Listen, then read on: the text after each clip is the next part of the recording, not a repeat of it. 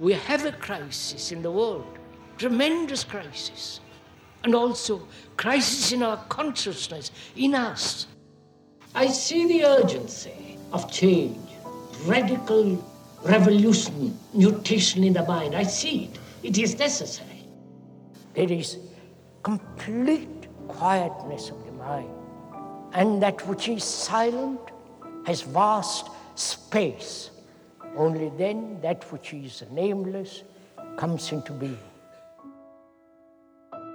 This is Urgency of Change, the Krishnamurti podcast.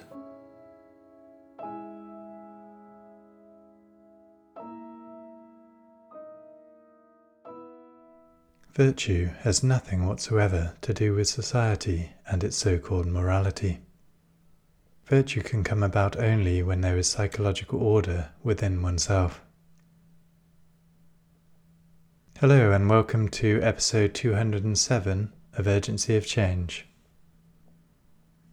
Each episode of the Krishnamurti podcast features carefully selected clips from our extensive archives. The aim is to represent different aspects of Krishnamurti's radical approach to many of the issues and questions we all face in our lives. This week's theme is virtue. Upcoming themes are division, evolution, and desire. This is a podcast from Krishnamurti Foundation Trust. Please visit the official YouTube channel for hundreds of full length video and audio recordings of Krishnamurti's talks and discussions. In addition, the Foundation's own channel features a large collection of specially selected clips. You can also find our regular quotes and videos on Instagram, TikTok, and Facebook at Krishnamurti Foundation Trust. If you enjoy the podcast, please leave a review or rating on your podcast app, which helps our visibility. This week's episode on virtue has four sections. This first extract is from Krishnamurti's third talk in Saanen, 1962 titled Respectability is Not Virtue. I would like, if I may, to discuss this morning what is virtue.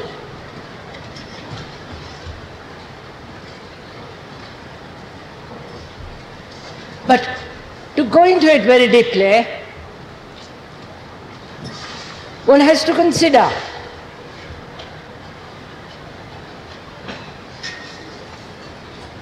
influence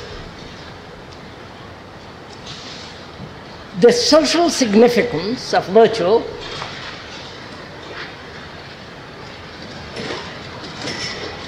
and authority and aloneness. All these things are implied in that word virtue.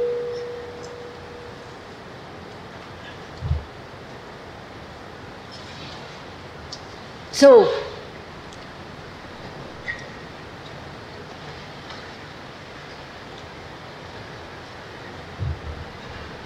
one has to consider first this whole question of social influence.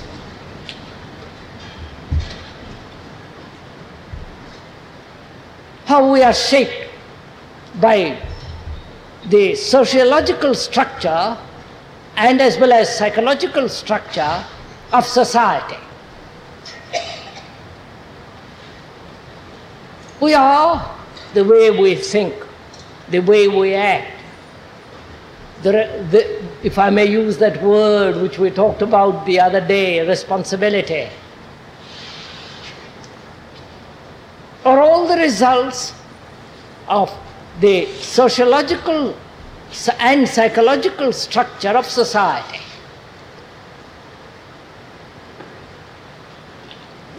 We are not separate from society psychologically.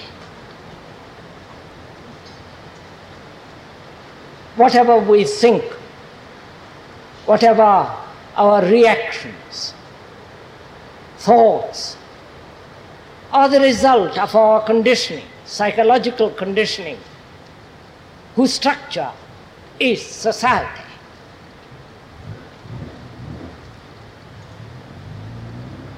And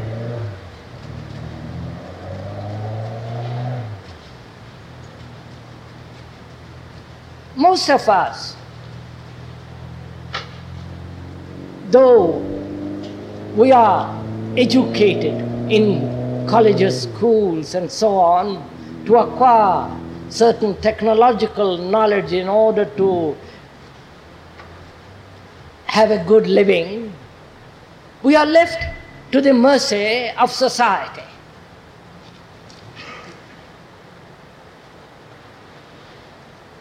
Our character is shaped by society.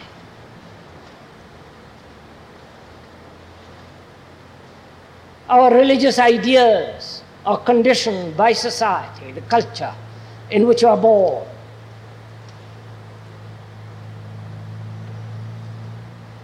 So, the influence of society shapes our whole being. We are either Catholic, Jews, Protestants, Hindus, and all the rest of it, with their dogmas, beliefs, and superstitions. And within that pattern, we cultivate what we call moral values.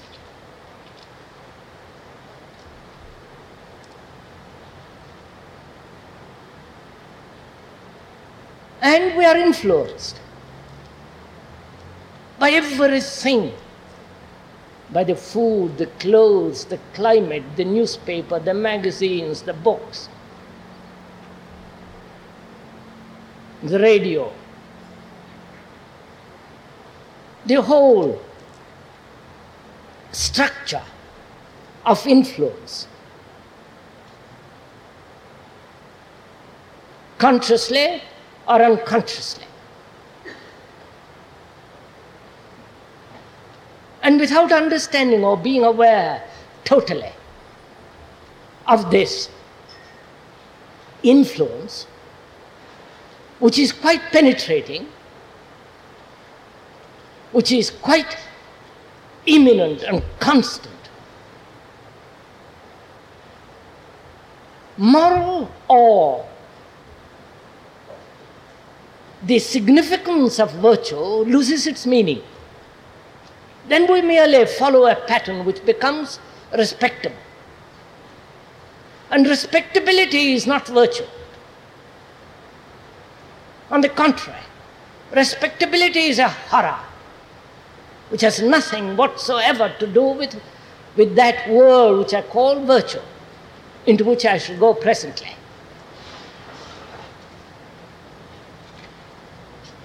So, one has to be aware if one, one really wants to understand the extraordinary virility and the vitality and the strength of virtue, one has to understand this influence.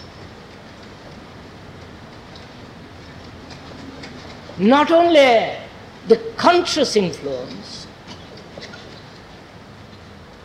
the influence that we receive consciously, of which we are aware, but also of the unconscious receptivity of influence. And that requires much more understanding, much greater awareness. And whether it is at all possible to be free of influence of the husband and the, of the wife, of the society, of the children, of everything about us. Is it at all possible to be free of that extraordinary, insistent influence that is going on all the time through propaganda, through books, through newspapers? If we say it is not at all possible, then the matter ends there. Then there is no further inquiry, and all virtue then becomes merely imitation, conforming to a pattern. But if one inquires more deeply, is it possible to be free of influence? Psychological influence of society, its moralities, its responsibilities, its values, its insistent demand that the individual shall conform to the pattern.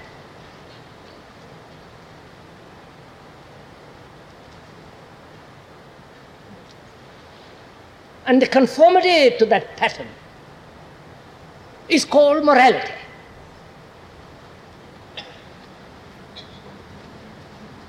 And in a moral person who is one who deviates from that pattern according to society.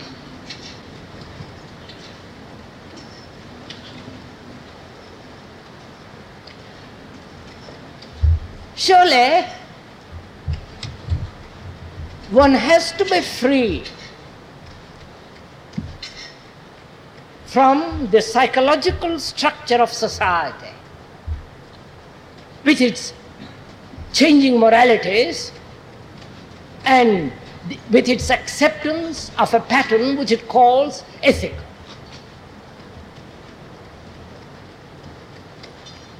One has to be aware of this whole structure, both consciously as well as unconsciously. And it's much more difficult to be aware unconsciously. Because now, consciously one can reject, most people do.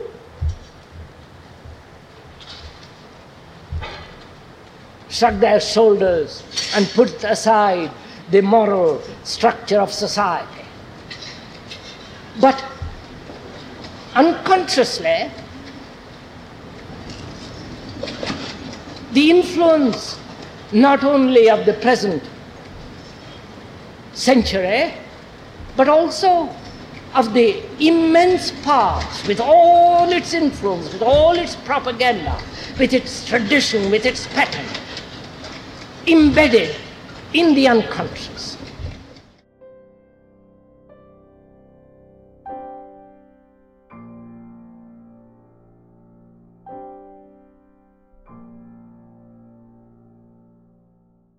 The second extract is from the fourth talk in Paris, 1965, titled Order, Virtue and Freedom. Our life is pretty shallow, rather empty, dull.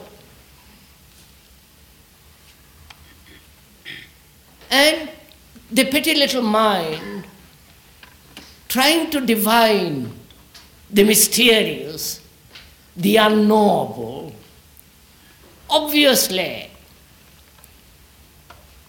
creates an image of itself, of its own pettiness. And so the question is whether a little mind, the mind that is full of worry, despair, anxious, striving to change itself to be something. That petty little mind, can it transform itself and open wide horizons and break through its own limitations? Because unless it does, sanity becomes almost impossible.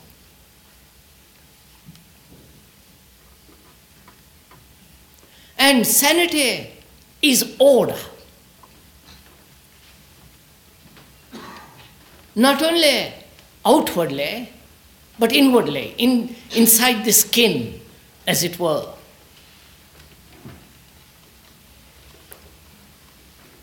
And it matters a great deal how this order is brought about.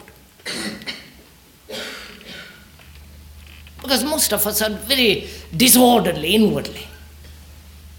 You may have a great deal of knowledge, orderly information, outward clarity, argument, purpose. But inwardly, most of us are confused, in conflict. And that's seen by the clever writers. The more they are in contradiction within themselves, the greater the strain and the tension, if they have a gift, produces all kinds of literature. But it is basically a sick mind. And most of us, I'm afraid, are confused. There's no clarity. This clarity can only be discovered not through another, not by following some authority or particular system of thought, ancient or modern. So, this clarity can only be found, which is order, and therefore which is virtue. Because order, in its ultimate, subtle sense, is virtue. Not the morality which society imposes, which is not morality at all. The social morality is immorality. Because it breeds every form of contradiction, every form of ambition, competition. Society, by its very nature, whether in the communist world or in the Western world, does breed an outward social conformity called morality. But such morality, if one goes into it very deeply, is immoral. But we are talking of a virtue which is nothing whatsoever to do with society and its moralities. Virtue can only come about when there is psychological order within oneself. That is, when we understand the whole social structure, the psychological structure of society of which we are, then in that understanding of that, there is order. And therefore, that order brings about virtue. And without that virtue, mind cannot possibly have clarity. Therefore, sanity and virtue go together.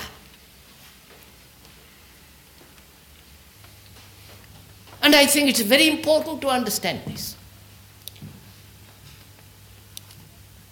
Because for most of us, virtue is a very tiresome thing, rather silly, old fashioned. It is without much significance, especially in the modern world. Not that we are advocating immorality or this superficial morality. But we are inquiring together, I hope, in today's question of what is true virtue.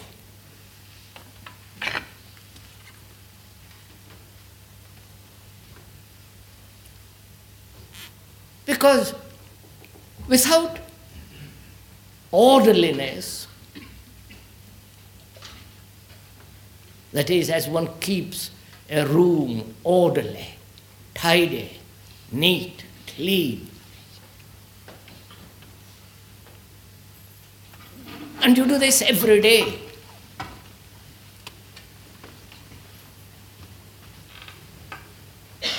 And so, inward order demands much more attention, much more awareness of what is taking place inwardly. Being aware of all the thoughts and feelings.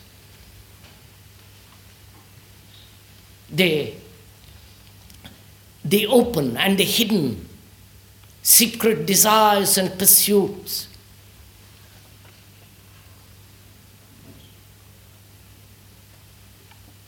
And out of that comes order, which is virtue.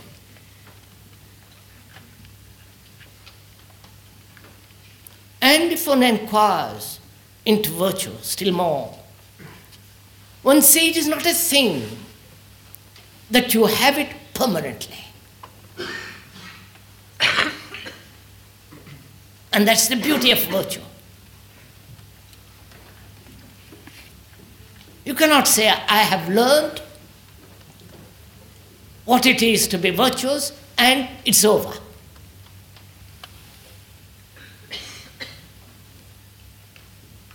Virtue is not a continuous phenomenon. Virtue, which is order, is from moment to moment. And therefore, there is freedom in virtue. And not a revolt.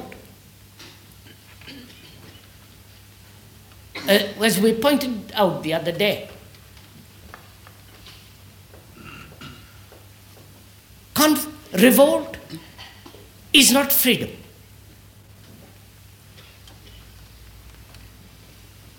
Revolt is still within the pattern of society. And freedom is outside the mold of society. The mold of society is psychological.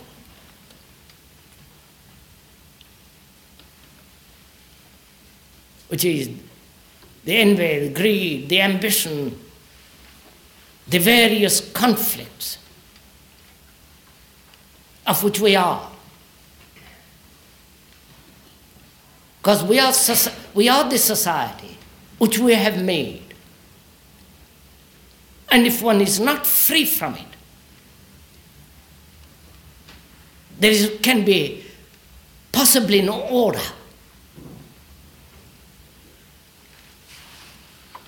And so, virtue is of the highest importance because it, it brings freedom. And one must be free. That's what most people don't want. They may want political freedom to vote to some, for some politician. But that's not freedom. Or the nationalistic freedom. But freedom is something entirely different.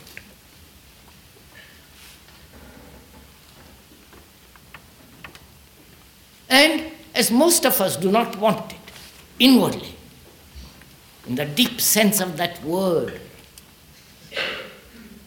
which implies that we stand completely alone,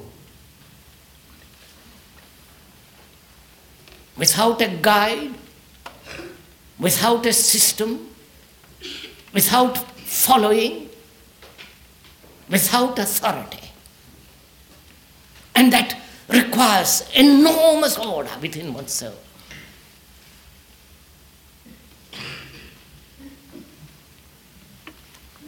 Most of us want to lean on somebody.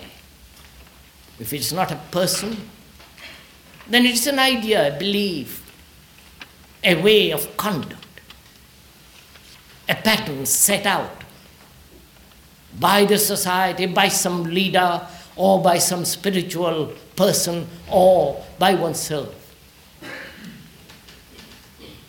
So most of us accept authority.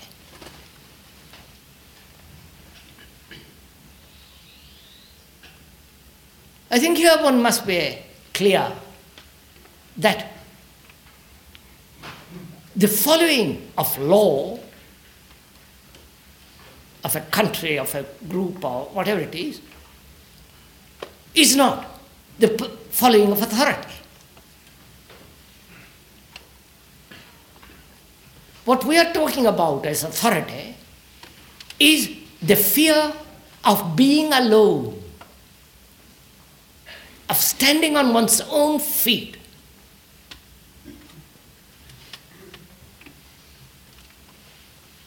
And not looking to anyone for the way of our own life, for our conduct. for inward clarity. Because authority breeds contempt. Authority breeds enmity. And the division between man and man. A man who seeks truth has no authority of any kind at any time. And that's one of the most difficult things to grasp and to be free of. Not only in the spiritual Western world, but also in the East. Because we think somebody else will bring about order in our life a savior, a master, a, a spiritual teacher, and all that business, which is absolutely absurd. It is only we, through our own clarity, investigation, awareness, attention, we begin to learn all about ourselves. And out of that learning, out of that understanding comes freedom, and therefore order, and therefore virtue.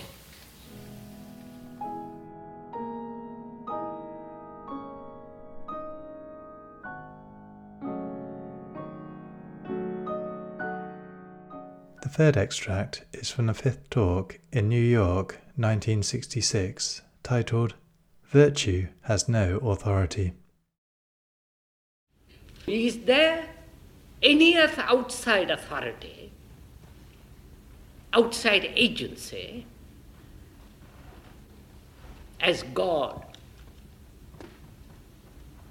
as an idea, a belief? Can any outside agency bring about this transformation? That's one issue. Second, can any experience through any means bring about this total revolution in the psyche?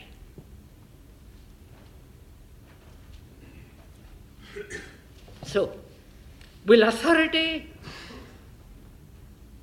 as an idea as grace, as God, and so on, will that bring about change? Will authority transform the human mind?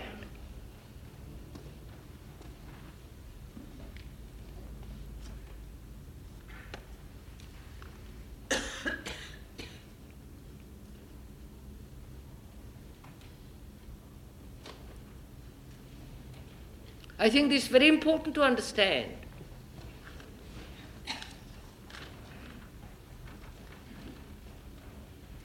Because to us, authority is very important.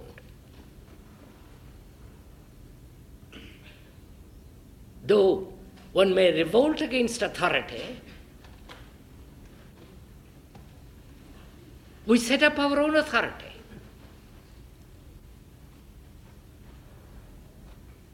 And we conform to that authority. Little long hair, and so on, so on, so on.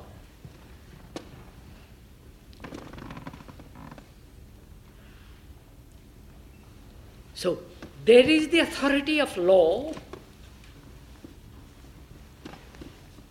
which one obviously must accept. Then there is the psychological authority.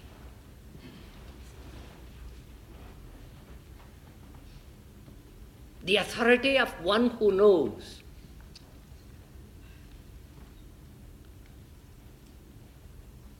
as the priest. And nobody bothers about the priests nowadays. At least the so called intellectual, fairly clear thinking people don't care about the priest, the church, and all their inventions. But they have their own authority, which is the authority of the intellect, reason, or knowledge. and they follow that authority.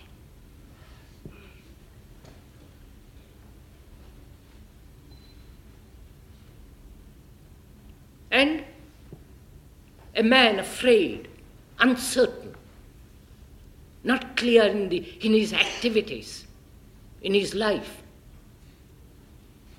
He wants some authority to tell him what to do. The authority of the analyst, the book, or the latest fad.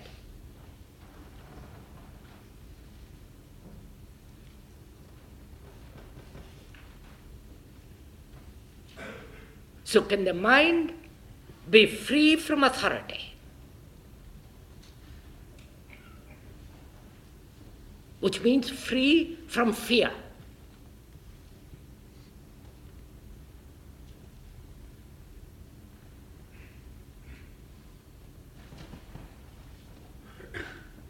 so that it is no longer capable of following. And therefore, putting an end to imitation, which becomes mechanical. After all, virtue, ethics, is not a repetition of what is good.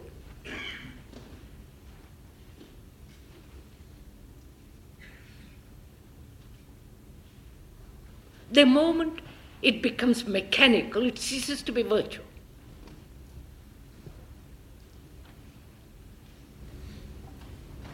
Virtue is something that must be from moment to moment.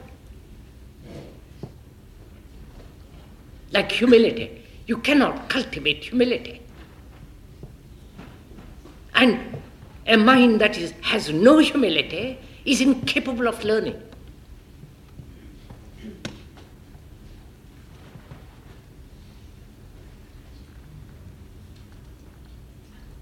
So, virtue has no authority. The social morality is no morality at all, it's immoral.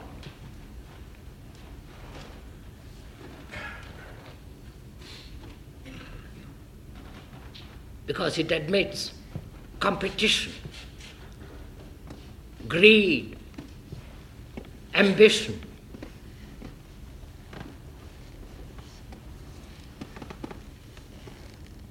And therefore, it's then society is encouraging immorality. But virtue is something that transcends memory.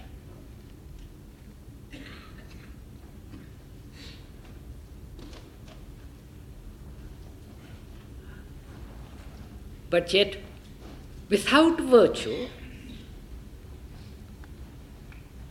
there is no order.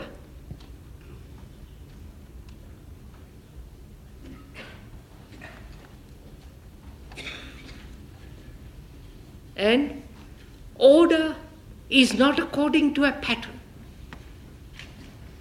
according to a formula.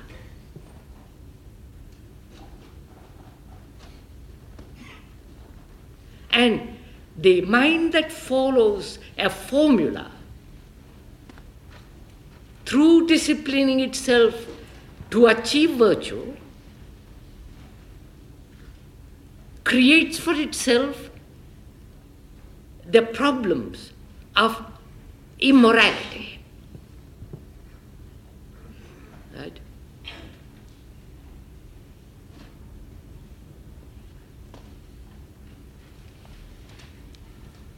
So, authority, whether it is an external authority, which, which, which the mind objectifies, apart from the law, as God, as moral, and so on, that authority becomes destructive when the mind is seeking or understanding what is real virtue. And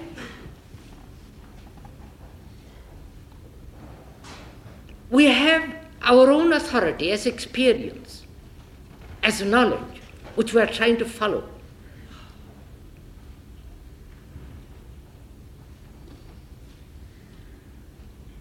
And so there is this constant repetition, imitation. Which we all know. So, authority, uh, we are talking of psychological authority, not the authority of law, the policeman who keeps order. But the psychological authority which each one has becomes destructive of virtue. Because virtue is something that is living, moving.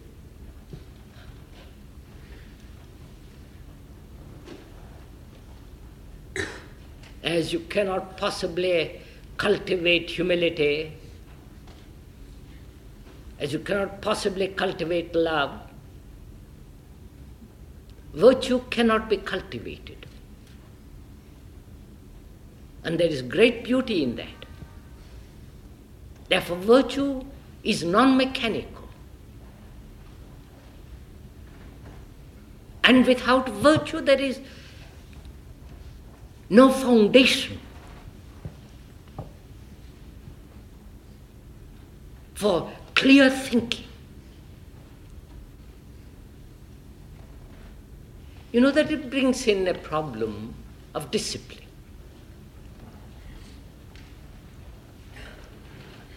For most of us, discipline is suppression, imitation, adjustment, conformity. And therefore, there is a conflict all the time. But there is a discipline which is not suppression, which is not control, which is not uh, adjustment. That discipline comes when to see clearly becomes imperative.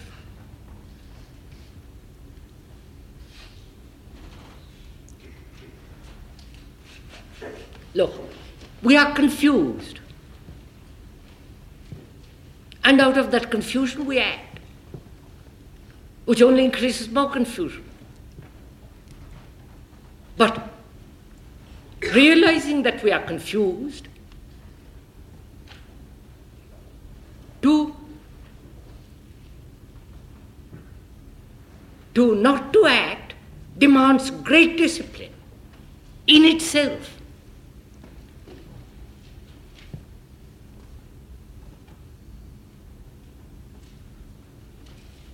Look, sir, to see a flower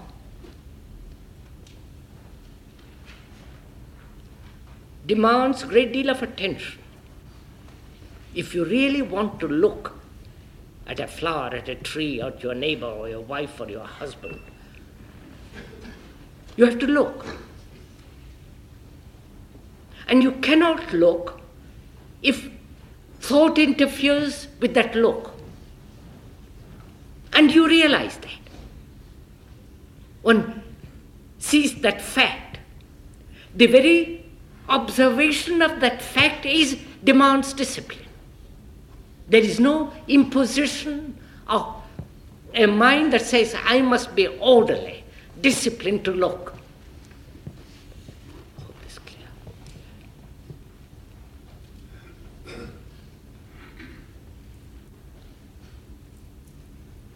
And there is the authority, psychological authority that demand, the psyche that demands authority to, to guide itself, to follow, to do the right thing.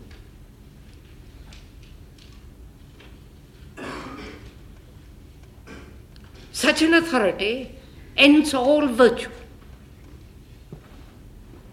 And without virtue, you cannot possibly think clearly, live a life of tremendous sensitivity and activity.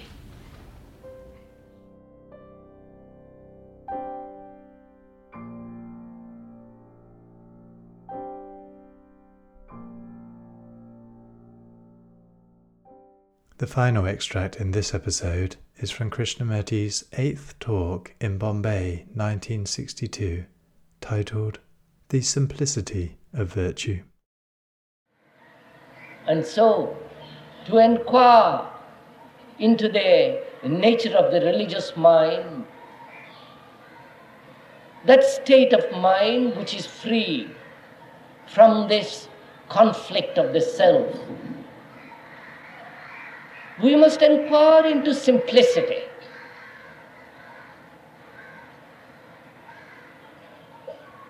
To find out what it is to be simple.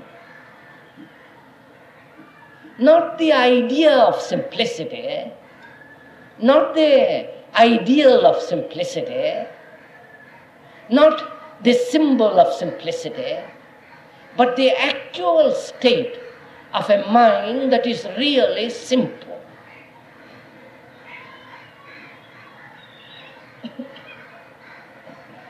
I mean by that word to face every fact of every day and every minute without any complexity.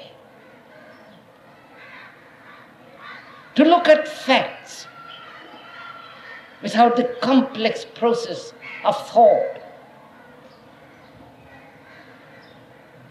To look at facts without ideation, without ideals.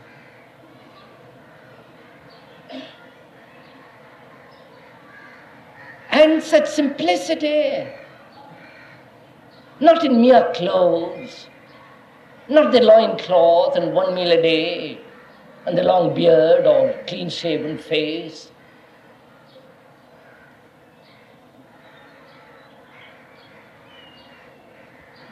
But the simplicity that has no conflict.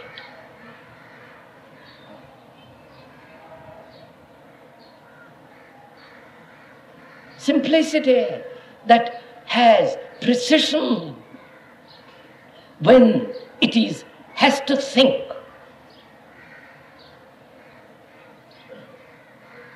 That has no illusion.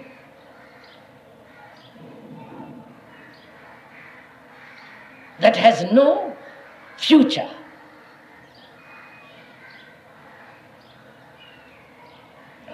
The fact, and only the fact, and nothing else but the fact.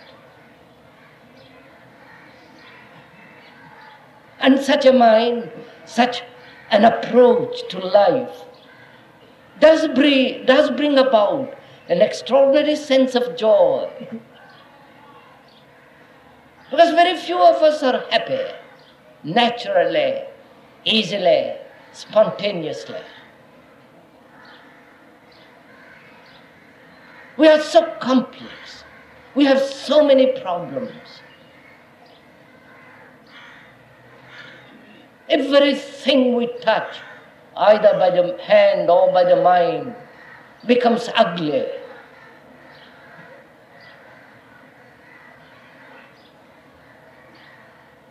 And when something becomes ugly, crude, vulgar, there is no sensitivity. And therefore, there is no appreciation of things as they are. It is only in the understanding of things as they are, actually facing things as they are, out of that comprehension there is revolution. The revolution is not brought about according to a pattern of someone else, of the economist, of the reformer, of the politician. But the revolution of which we are talking about comes into being when you can see the fact and act according to that fact from moment to moment. And in so acting, you will find out of that simplicity there is an extraordinary sense of not only relief, a sense of unburdening, but out of that there comes a deep joy. Because without joy, without the spark, without a song in one's heart, life becomes so utterly empty. You may be very clever. You may have big houses. You may occupy very important position. You may influence thousand people through newspapers. But behind that facade of words, possession, prestige, and power, there is a hollowness. And such a mind is not a creative mind. And it is important for the individual, for each one of us, to be to have this sense of unending joy. It does come. Not because you are you have got a job, not because you are happily married or unhappily married. It has no reason.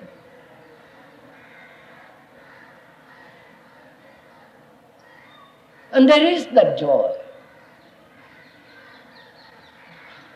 And you can only come to it darkly, unknowingly. When you understand the simplicity of virtue,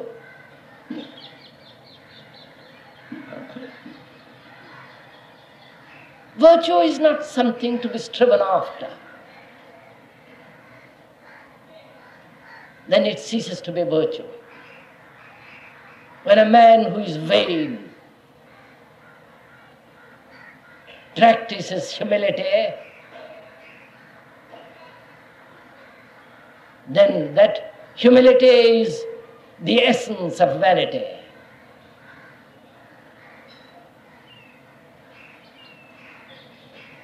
But virtue is order. Just to have order in one's mind. And you cannot have order if it is merely patterned after the sanction of society. If it is merely a practice, a habit, then the mind is made dull.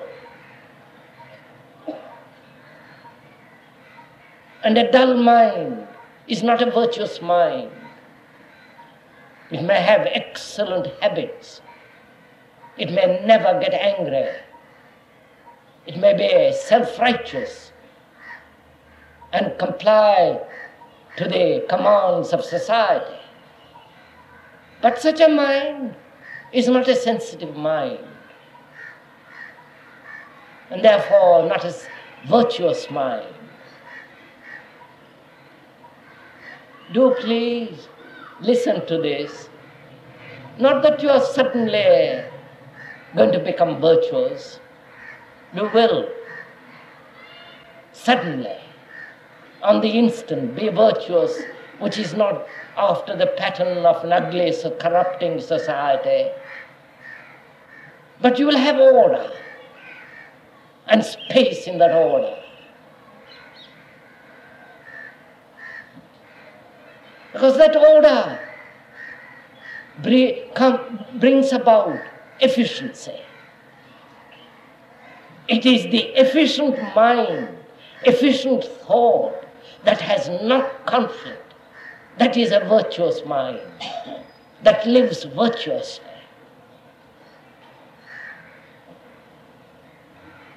Because virtue,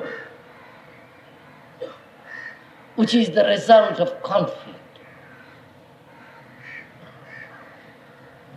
which is the result of constant striving which is the battle of the opposites. Such a mind not only becomes insensitive, but is incapable of swift flight.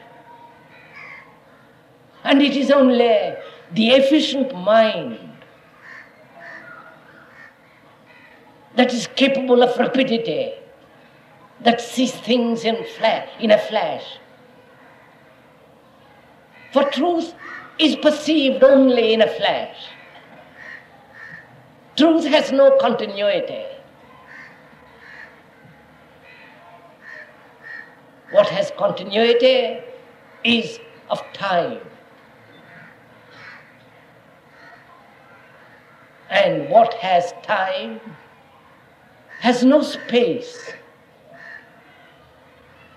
And it is only a mind that has space can see in a flash what is true.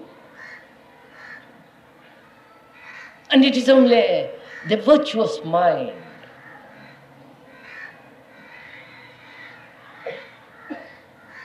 that has space.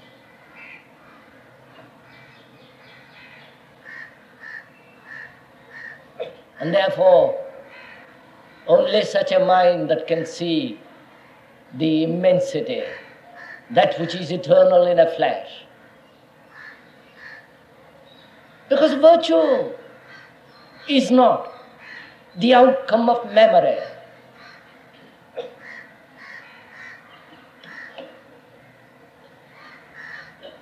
If virtue is the outcome of memory, then virtue is a reaction to memory. Reaction is a reflex of memory.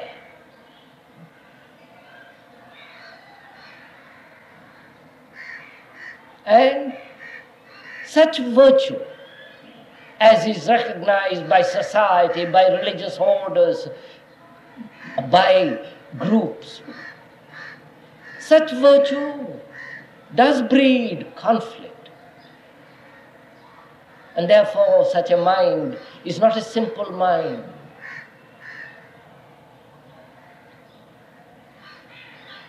You know, the world is becoming more and more complex.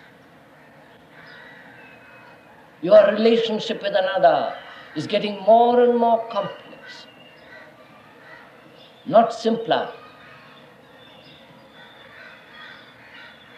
And the complexity of life can only be understood when you approach it very simply. Really, very, very simply. Life is not merely your daily existence, going to the office, the quarrels with your wife and with your husband, the nagging, the misery, the conflict of everyday existence. But life includes not only the past,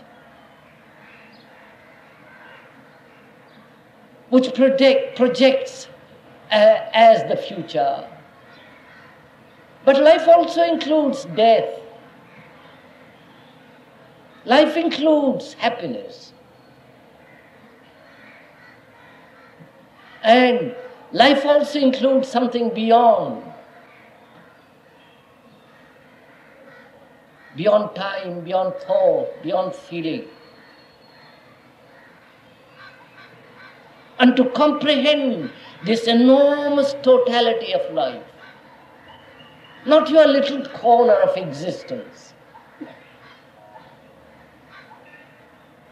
not the little place of, on the earth which you call your country.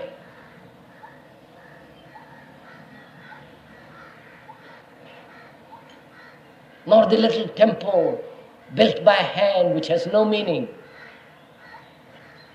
But life is this extraordinary thing, a total thing, in which all this is included.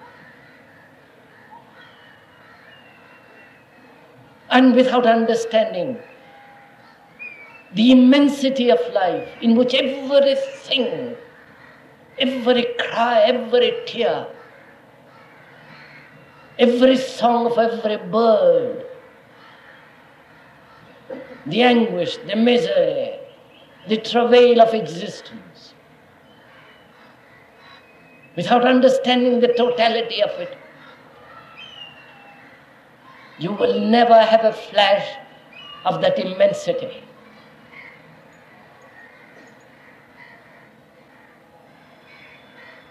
And to understand this extraordinary thing called life,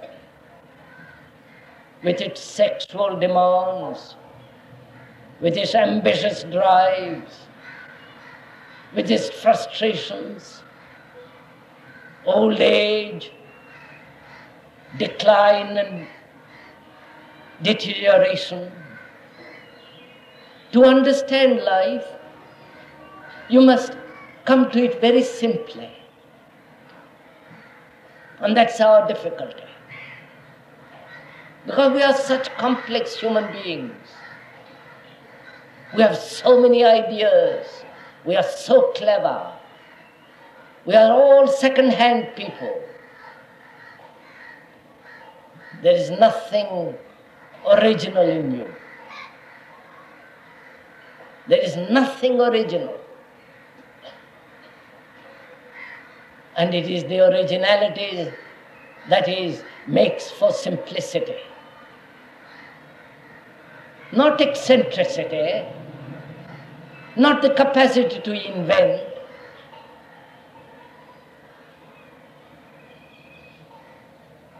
but the simplicity of a mind that has understood all the facets of life not the technical life, not the life of accumulated knowledge. Because knowledge and technical knowledge can expand indefinitely. You will know more and more about Venus, about Mars, about the moon. How to get there?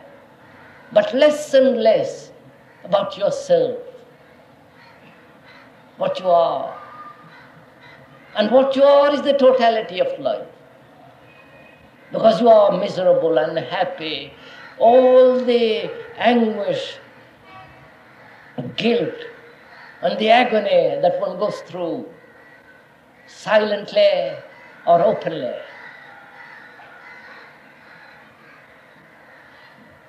And if you don't understand yourself, and you can understand yourself, which, who are a complex entity, by approaching it very, very simply, to look at yourself. And out of that perception, out of that seeing, out of that listening to yourself, not to your higher self, there is no higher self. There is no Atman but the invention of the mind.